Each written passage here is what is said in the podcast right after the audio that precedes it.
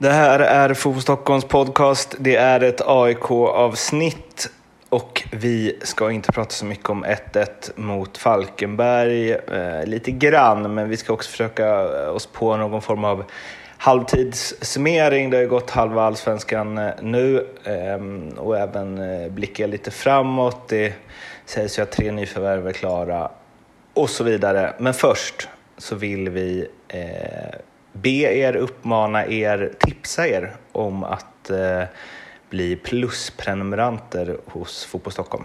Visst Oskar? Om man lyssnar på den här podden så borde man ju kunna identifiera sig med oss som inte annat. Mm. för, att eh, det här har ju varit en eh, skitsäsong även för oss. Vi har ju fått eh, kämpa och ingenting har gått eh, som vi hade trott. Allting gick strålande fram till den 11 mars när bokstavligen alla som vi hade annonssamarbeten med hörde av sig och eh, ville avsluta samarbetet. Eller pausa det åtminstone. Och det tror jag att man kan räkna ut själva vad det har för, för konsekvenser för, för ett eh, startup som man väl får eh, benämna oss som fortsatt. I samma veva tappar vi också ganska många eh, prenumeranter eh, för att det blev ingen fotboll och eh, eh folk såg väl över sina, eh, sina abonnemang i allmänhet kan man, kan man tänka sig när det var bara oroliga tider och sånt.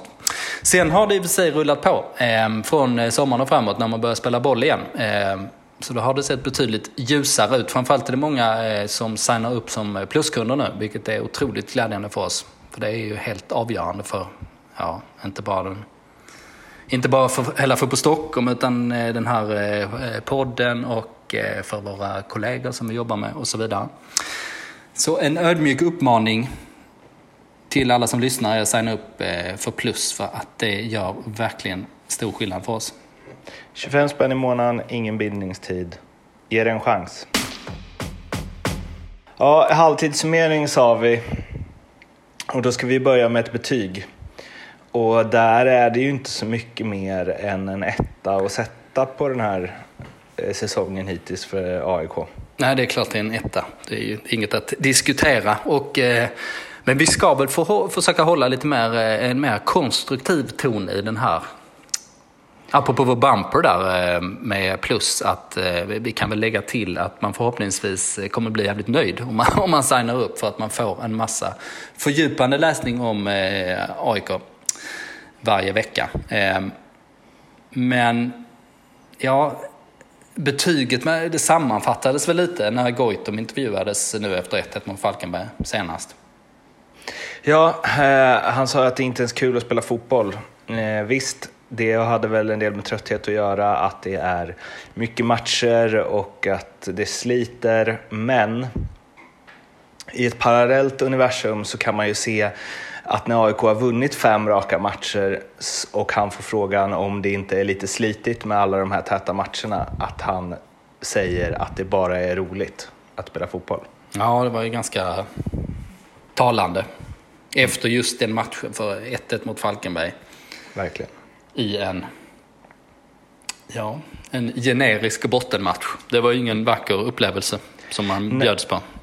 Nej, och det sammanfattar väl lite var AIK är nu. Bartz har kommit in, tagit två poäng på fem matcher. Eh, det var liksom tillbaks till det vi pratat om, 1A-taktiken, Lasse Lagerbäckskt. Eh, och Eh, att man någonstans skulle ta steg därifrån och utvecklas. Det har ju, de, de har ju inte utvecklats utifrån det. Eh, Bartos har konstaterat att eh, AIK är ett eh, bottenlag. Han har gjort det flera gånger. Vi ska återkomma till det, vad vi tycker om det. Men det är ju också någonstans att sättet de kommer till Falkenberg på, visst, fanns lite goda intentioner under någon, kan det vara 10 minuters period i första halvlek, men det blir liksom det blir väldigt mycket kämpa, det blir eh, långbollar, det blir eh, att någonstans riskminimera så pass mycket att man inte vågar göra någonting annat än det säkra säkra. Och det leder ju till borta mot Falkenberg att helt plötsligt är inte AIK ett storlag som går in med ett självförtroende som ska driva den här matchen utan de är ett lag som har kommit dit och sagt att de ska i alla fall inte förlora. De ska i alla fall få med sig en poäng hem. Och man vill så fort som möjligt till 30 poäng för då stannar man förmodligen kvar. Och så dåliga är inte Falkenberg. Eh, så jag skulle säga att inget allsvenskt lag är så dåligt i år att man bara kan liksom, eh, jag vet inte, åka dit och plocka, försvara sig till en poäng. Liksom. Och ja, ser man på chanserna i matchen så var ju, det var ju närmare att Falkenberg vann än att AIK vann. Och jag skulle säga jämfört med Bartos första match mot Kalmar borta, vilket man väl kan säga en ganska jämförelsebar match, ett bottenlag på bortaplan, är ju att eh, det såg ju faktiskt sämre ut nu än vad det gjorde mot Kalmar. Ja, det gjorde ju det.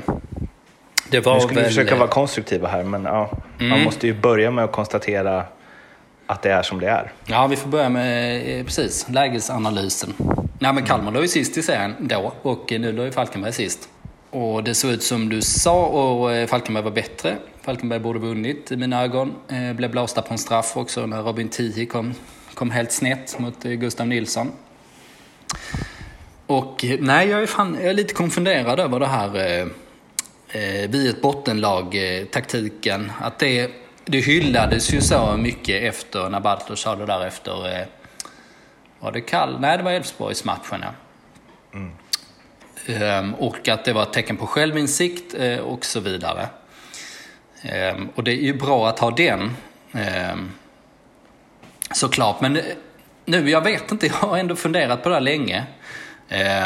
det är klart att det kan bli lite ja, konsekvens av hur det gått också. Att det blir lite confirmation bias, jag är medveten om det. Men jag har ju liksom... Ja, vi kommer till taktiken som jag har tjatat om eh, länge, hur jag vill att de ska spela. Ehm, men man undrar lite vad tron på det egna laget är eh, när man konstaterar att man är ett bottenlag och när man eh, AIK åker då till Falkenberg för att möta seriens sämsta lag i år och har som mål att kriga till sig en poäng. Nu var det ju visserligen i sista veckan nu innan man ska få lite vila. Ehm, men de andra lagen har ju också haft eh, samma spelschema. Så det är möjligt att liksom ännu mentalt tuffare för AIK såklart, liksom, eh, när man kämpar eh, så mycket mentalt. Men det är ju, det är ju liksom ingenting man kan förklara bort någonting med i vart fall. Och du undrar, undrar lite, vad fan var är tron på egna laget? Alltså för den här gången åkte man ju ner till, till skillnad från de två föregående omgångarna får man säga. Men den här gången hade man en bra trupp. Men alltså jag måste också säga, det blir någonstans um, um, som att, men det här vi varit inne på med det som Felix Michel sa efter att Norling fått sparken, att det var flera spelare som inte gjorde sitt bästa och inte kämpade allt de kunde för att uh, få resultat och så vidare. Mm, det blir någonstans som att nu, nu är man nöjd om spelarna kämpar. Typ.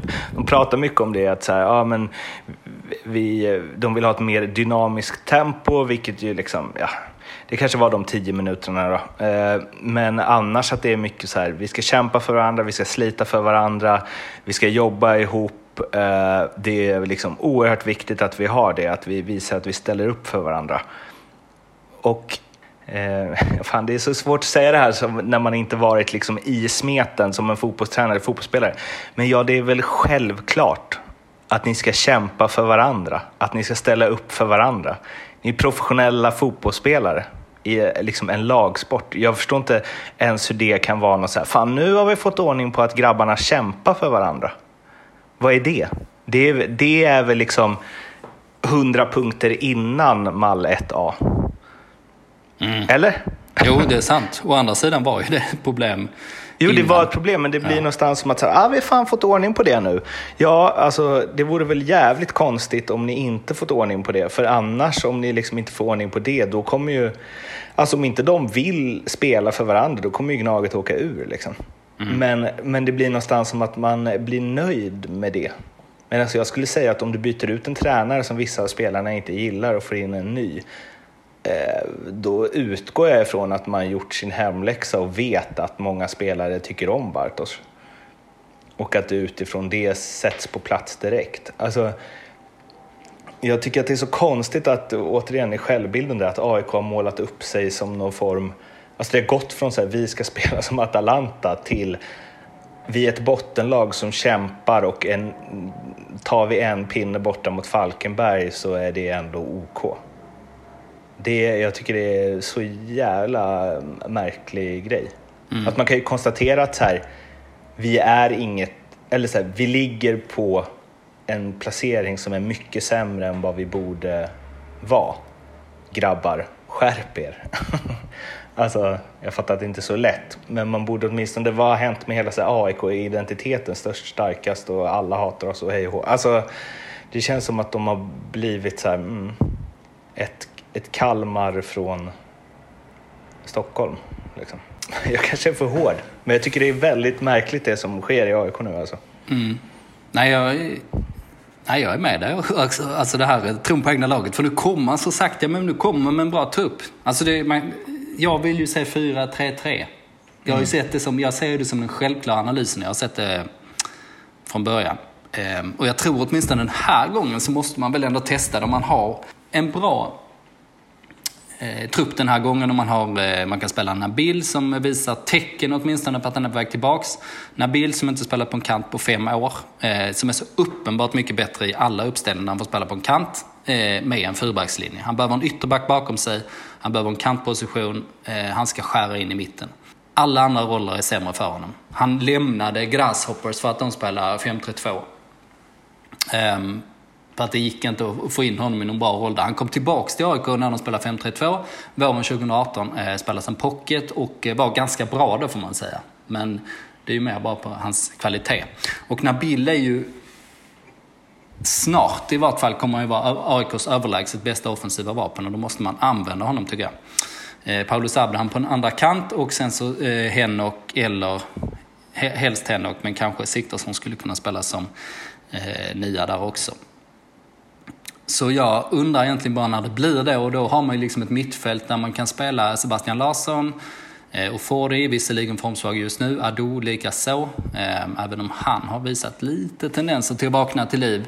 Eller Bilal, men man kan i alla fall formera ett jävligt starkt eh, tremannamittfält och sen har man backlinje som är okej, okay, som kommer få sig ett lyft när Otieno är tillbaks. Men jag tycker att det är rätt uppenbart att det är ett bättre lag än vad ett Falkenberg som liksom inte får ordning på sitt spel är. Sen 532, alltså visst, jag, jag fattar lite analysen var den kommer ifrån. Vi ja, snackar ju alltså, om det här ju. Ja, att de, de mötte ju ett Mjällby 532 borta och blev totalt eh, överkörda. Och sen så möter de ett Falkenberg 5-2 och då kanske man tänker att mm, vi ska nog inte möta upp det på samma sätt som vi mötte upp Mjällby. Men det, men det visar ju också att det är just det här. Säkerhet först, riskminimera, en pinne är okej. Okay. Mm, och det för, sen, eh, och det, ja visst, man fattar det resonemanget lite om man då väljer den säkra linjen. Men man ska komma ihåg att Mjällby är ett ganska bra lag. Mm. Alltså Mjällby ligger liksom... Kryssade ju mot Malmö utan löken på plan. Ja, och de ligger där uppe och skuggar liksom med Sirius och Hammarby. Eh, Medan Falkenberg är eh, seriens sämsta lag. Och då kommer vi till min stora käpphäst. Eh, jag ska fan sätta mig och räkna ut eh, statistiken på det här. För att jag känns som jag har sagt det 200 gånger vid det här laget. Eh, så är jag trött på mig själv. Men man kan ju inte spela en targetspelare i tvåmannaanfall bredvid Henok Goitom. Det blir Kipic, ju... Markkanen, Avdic, Sigthorsson. Ja, och eh, sen är inte det några hits i och för sig, eh, bortsett från eh, Markkanen i perioder. Men det hänger ihop med formationen. För man spela med ett renodlat eh, anfallspar där man har eh, två statiska spelare som spelar felvända. Det är, liksom, det är hur lätt som helst att försvara mot dem, hur fysiska de än eh, må vara. Alltså, det låter kanske eh, smart liksom, att köra till exempel 5-3-2 Ehm, och man har eh, varsin tänkt inläggsspelare på varje kant till exempel. Um, och sen så eh, är man tunga i boxen och så kör man inlägg. Men det är inte så svårt att försvara mot det. Särskilt inte när man möter ett ehm, ja, 5-3-2 i det här fallet med tre mittbackar. Fråga Liverpool när de satsade på Stuart Downing och Andy Carroll. Man tänkte, ja, han har bra inlägg, han är bra på att nicka. Mm. Ja men det är ju ett jävla vapen om man har andra sätt att hota också såklart. Men det går inte, alltså man kan inte spela med eh, två statiska anfallare, tvåmannaanfall eh, i liksom moderna fotbollen. Jag tror inte det funkar bra förr i tiden heller för då skulle man alltid ha eh, ja, one big Peter guy. Peter Markstedt och Andreas Hermansson skulle man ha. Exakt, det är ju ett sånt begrepp i engelsk fotboll där med en, en stor, stark och en lite snabb. Eh, ja, nej men absolut. Ja, det är en total käpphäst för mig där i alla fall. Eh, för jag tycker varje match ser ut som det gjorde den här gången. Att eh, ja, men de kan få ner en del bollar, eh, de kan kombinera lite grann, men sen då? Mm. Vem, vem har stuckit i djupled? Vem utmanar? Och så vidare. Det är ju, nu är inte jag lika, liksom, nu har inte jag stått på barrikaderna eh, och hojtat det här som du har, men alltså som du säger, Ofori, Seb Larsson, Ado på ett tremanna mittfält. Eh, Nabbe, Goitom, Paulus Abraham som en trio på topp. Det är ju, alltså har man det, det är inget lag som ska åka till Falkenberg och tycka att en poäng är ändå okej. Okay. Det är det ju definitivt inte. I en sån 4-3-3, alltså klassisk 4-3-3, ehm, då ska man ju ha eh, eh, då är det ganska vanligt till exempel att yttrarna Nabil och Paulus i det här fallet, att de eh, trycker, trycker motståndarna inåt i planen. Eh, mm. Så att man ska vinna boll där man är starka i mitten till exempel. Eh, och det hade man ju fixat. Det hade inte varit något problem. Däremot en annan nyckel är att få yt offensiva ytterbackar som fungerar. Det är viktigt i 4-3-3. Eh, och då har man ju Karl som skulle lösa det kanske. Han har ju en jävla han energi. Han var jävligt bra ju, fast ja, har varit dåliga. Ja, precis. Men det är lite symptom på läget det också tycker jag. För att han har en jävla energi, en framåtanda och det behöver de ju verkligen. Sen så har han ju, sen är precisionen när det väl hettar till är inte så mycket att hänga granen och sen lite brister eh, defensivt också, han blir överspelad ibland. Men han är ung och kan visa en jävla fin inställning i alla fall. Så han skulle ju lösa det. Och sen till höger hade man ju mått bäst av att ha eh, Lundström där tror jag som, som eh, liksom den offensivaste. Men han är ganska långt in i frysboxen. Så det, hade, det hade väl varit lite invändningar mot 4-3-3 men eh, totalt sett så tycker jag att fördelarna överväger och jag fattar att självförtroendet är långt nere men eh, där hade jag i alla fall börjat för att liksom, ja men vad fan ska de liksom kriga i 14 matcher till liksom? Ska det bara vara jaga 1-1 eller vinna med 1-0 via en straff? Men, liksom, som... men det är ju det och det har ju, vi kommer ju återigen tillbaks till det här är väl vårt eh, försök att vara lite konstruktiva i det här. Men det kommer ju tillbaks någonstans till så här, hela, vi pratar om det att det är så allvarligt kring AIK. Mm. Eh, och Bartosz är ju också en sån person, uppfattar jag. Det är ju ingen som går in och drar ett skämt i omklädningsrummet. Och, alltså det är ju ingen eh, Per-Mattias Högmo till exempel. Eh, alls. Och någonstans i det blir det ju... Jag vet inte, för mig hör det någon, i alla fall i ett sånt här läge, hör det lite ihop. Att om du ska vara någon som bara, boys, vi kör 4-3-3, vi kör offensivt. Eh, det ska vara kul att spela fotboll. Alltså Falkenberg, det är sånt jävla brödgäng. Här, så här ska vi slå dem. Alltså, det är ju... Jag förstår att det är svårt i den situationen som AIK är i. Men jag tror att de hade... Jag vet inte fan om man behöver säga vi måste acceptera att vi är ett bottenlag. Men ni kanske inte ska snacka om det så jävla mycket. Nej, den är ju svår. Jag tror också det är mycket liksom en personlighet som behövs som vänder där. Alltså någon som liksom, eh, ja men det är bara fotboll för helvete liksom. Mm. Det finns ett liv utanför också. Eh, för, jag tänk, för jag tänker om man, om man ser på de här klubbarna som varit så absolut så här kris liksom, i, i den mån det kan vara det i en, en fotbollsklubb. Men då är ju Högmo, Högmo bra. Eh, Djurgården var ju, det var ju precis efter Magnus Persson och de påstådda hoten och Fredrik Reinfeldt höll presskonferens och Ingvar Putte Karlsson eh, uttalade sig, trodde trodde att, att klubben inte skulle vara, finnas kvar. alltså klubbens existens man pratar om.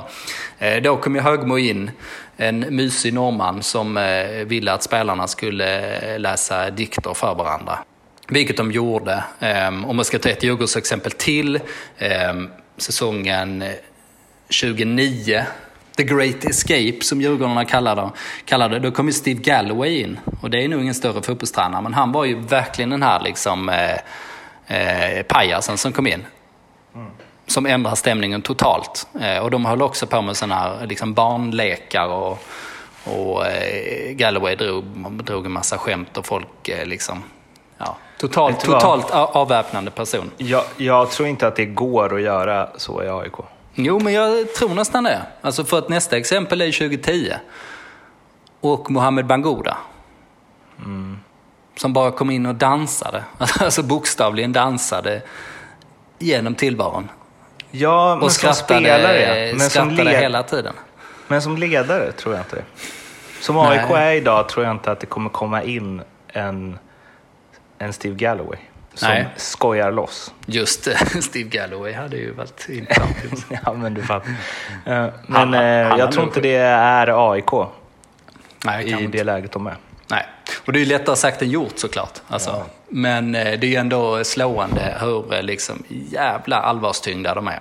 Alltså mm. från Westström till Eh, Bartosz kanske inte riktigt än är liksom i det totala gravallvaret, men eh, vi pratar om det med Jurelius till exempel och Gildefalk och så. Liksom. Alltså, de är så, har växt upp med klubben och har liksom lidit som supportrar tidigare och så liksom. Och nu har de där ansvaret på sina axlar. Så mm. ja, jag är lite inne på att eh, det här eh, nu, nu ska vi krig, krig, kriga i så jävla många omgångar. Liksom. Mm. Alltså, man behöver lite, lite mungipor upp också på något, på något sätt. Liksom. Det känns ärligt och rent och naket på något sätt. Men jag tror inte att det nödvändigtvis är bra. Typ så. Nej. För mycket eh. självinsikt alltså, intressant. Men de har ju gjort en ansats nu eh, för att få in lite nytt folk i alla fall. Eh, och eh, jag vet inte, det är väl inget som är officiellt i just nu va?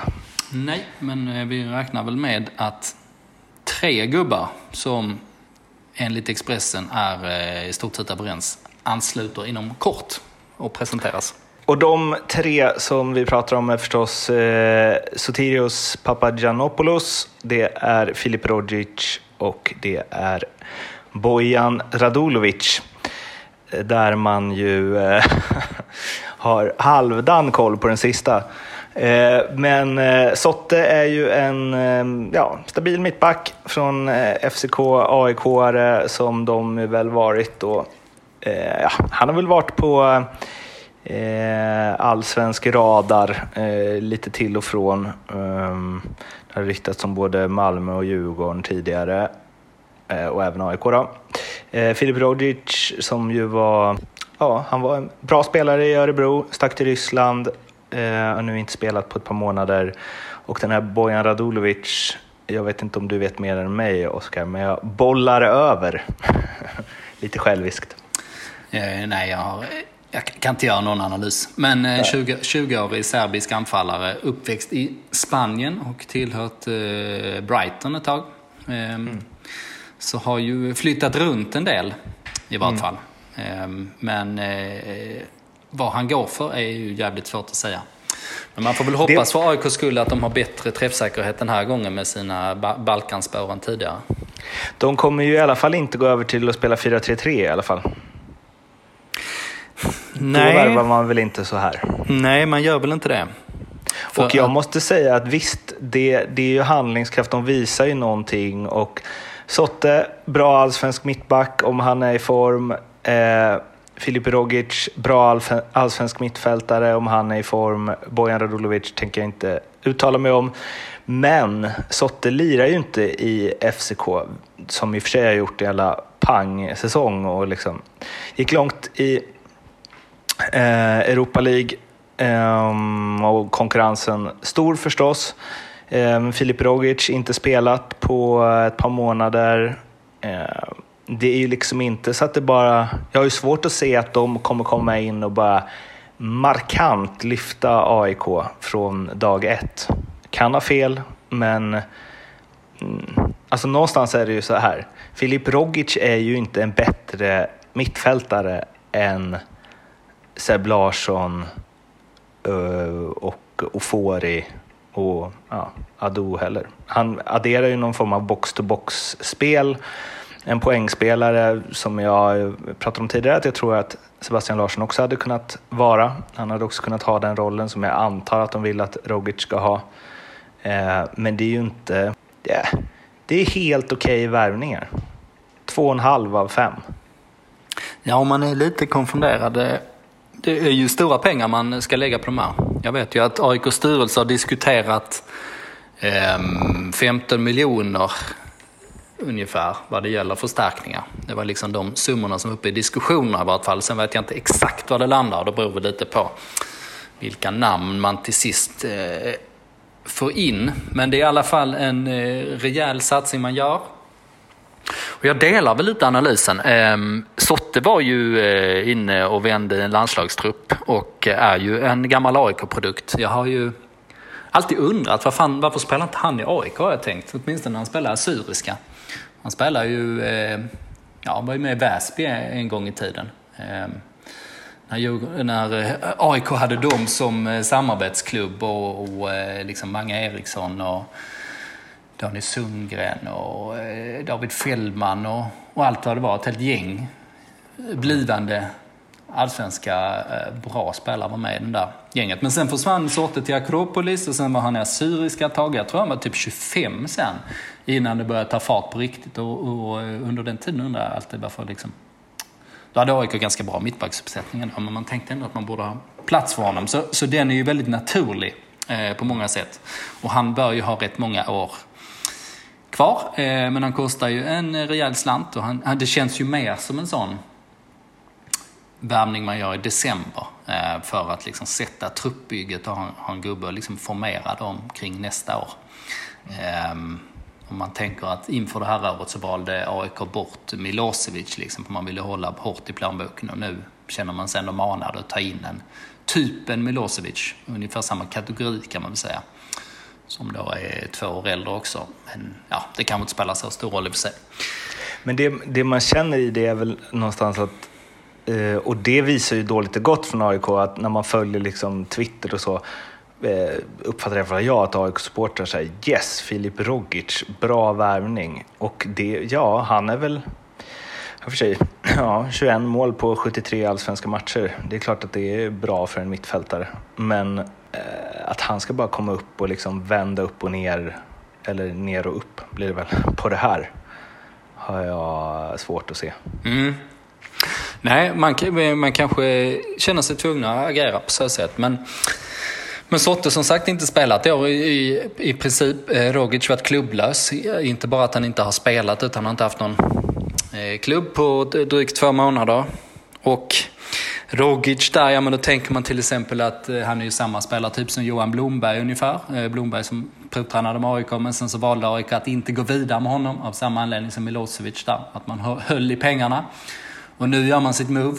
Eh, nu är Rogic eh, sex år yngre sig, men både Rogic och Sotte är ju spelare som man då skriver eh, ordentliga kontrakt med och som man inte kan eh, sälja i ett senare skede. Det får man ju liksom vara beredd på när man köper spelare i, i etablerad ålder.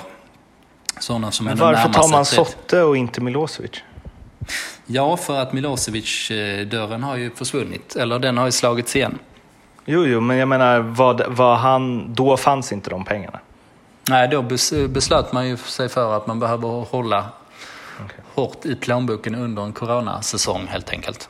Mm. Och nu får man göra, nu är läget så akut tycker man då, så man måste göra precis tvärtom. Men det är ju inte jättelänge sedan Milosevic blev klar för Vejle. Nej, det är ju inte det.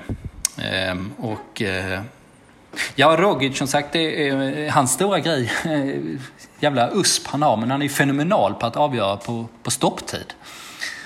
okay. Det finns ju, eh, Offside gjorde en intervju med honom. att om det finns en Fergie time i England, eller fanns i vart fall, så finns det en Rogic time i Allsvenskan. Det är hans stora grej. Men eh, om vi väger in den här eh, serbiska anfallaren som inte har riktigt koll på, då talar det ju mer för, eh, precis som du sa, att man eh, kanske vill spela med två anfallare fortsatt. Mm. För eh, Radulovic kan ju knappast värvas in i det här skedet som nummer tre, tänker man som central anfallare i ett, ett 4-3-3. Nu har vi för sig inte hört hur klubben resonerar utan detta är ju liksom medieuppgifter fortsatt. Men om man, om man tänker att man ska ta in spelare i det här läget så tänker man att det ska vara kortsiktigt. Så man får väl ändå sätta frågetecken där liksom i och med att ingen av dem borde vara klar här och nu. Utan alla borde ju ha en liten inkörningsperiod. Ehm, kanske att Sorte kan gå in och styra upp saker från start. Det hade ju betytt ganska mycket. Men eh, det är ju inte, det är inte självklart så här att eh, allting ändras med de här. Man får väl hoppas på en mental effekt eh, i så fall. Men det är ju inte uppenbart att man får in mycket bättre spelare än vad man redan har. Intressant det här med Rogic eh, Fergie Time-grej. Eh, jag kollade bara eh, som hastigast. Då är jag alltså på hans... Eh, ja, han har ju, mot AIK har han ju, de två senaste matcherna mot AIK har han spelat, kvitterar han i 90 till 1-1 och sen så avgjorde han ju i 90 till 2-1. Han gjorde ju också båda målen i den 2-1 matchen.